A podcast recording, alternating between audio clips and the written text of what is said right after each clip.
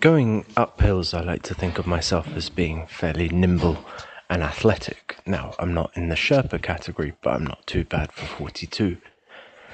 Coming down, however, any delusions I have about my going up hills are completely untenable. I become old and doddery, tentative about every step, overthinking where to step next, and becoming basically very, very slow.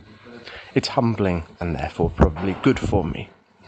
But my lack of uh, mountain goat nimbleness on the way down means that I'm particularly appreciative of trees and other things to use for a bit of balance. As I was descending a hill in Medjugorje yesterday, um, I took advantage of one small tree right in the middle of the path. And as I reached out and uh, supported myself with it, it astonished me how smooth the trunk was. One side of the trunk was covered in bark as per normal, little help clearly required going up. The other side, though, the, the, the kind of the top of the hillside, was worn smooth and almost polished looking from all those who had used it in the same way as me. And it struck me, we can quite often climb successfully in life by ourselves, but it's when we're falling that we really need the support. Now, I'm definitely not saying it's the case that you can get to heaven without the aid of grace. It's absolutely essential.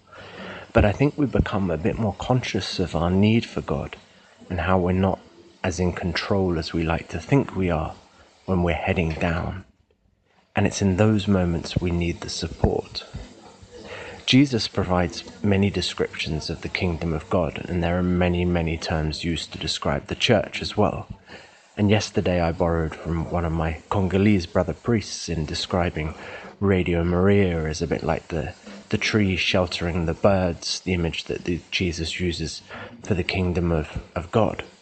But today my thinking branched out, and I got thinking about the tree as a symbol of the church.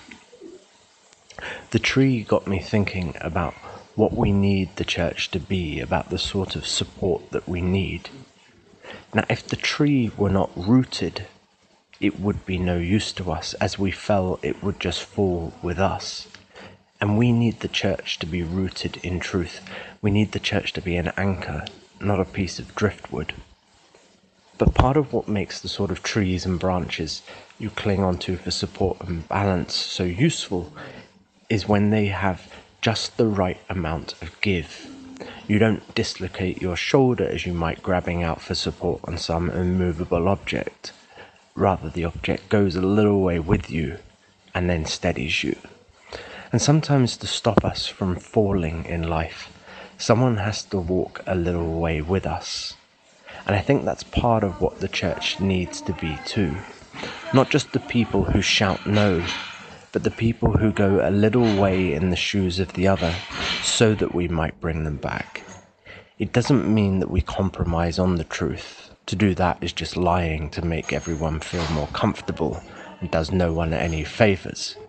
But it does mean that sometimes we need to hear the other person out, to let them know that we're there for them, to let them appreciate that we love them.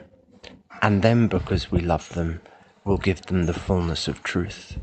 But we'll never use it as a sword against them. Part of what I've seen in my short time here in Medjugorje and experienced in hearing confessions this evening is the beauty of God's mercy and of the power of truths spoken in the hope of bringing about healing, not in order to wound. Both are possible, the truth spoken to heal and the truth spoken as a weapon.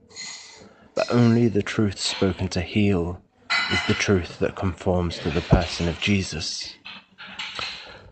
One other point about that tree and its shiny, smooth side, which is so much more beautiful than the other. It struck me that that's what acts of charity do. That's what being there in the moments of real difficulty for others does for us. It makes us beautiful.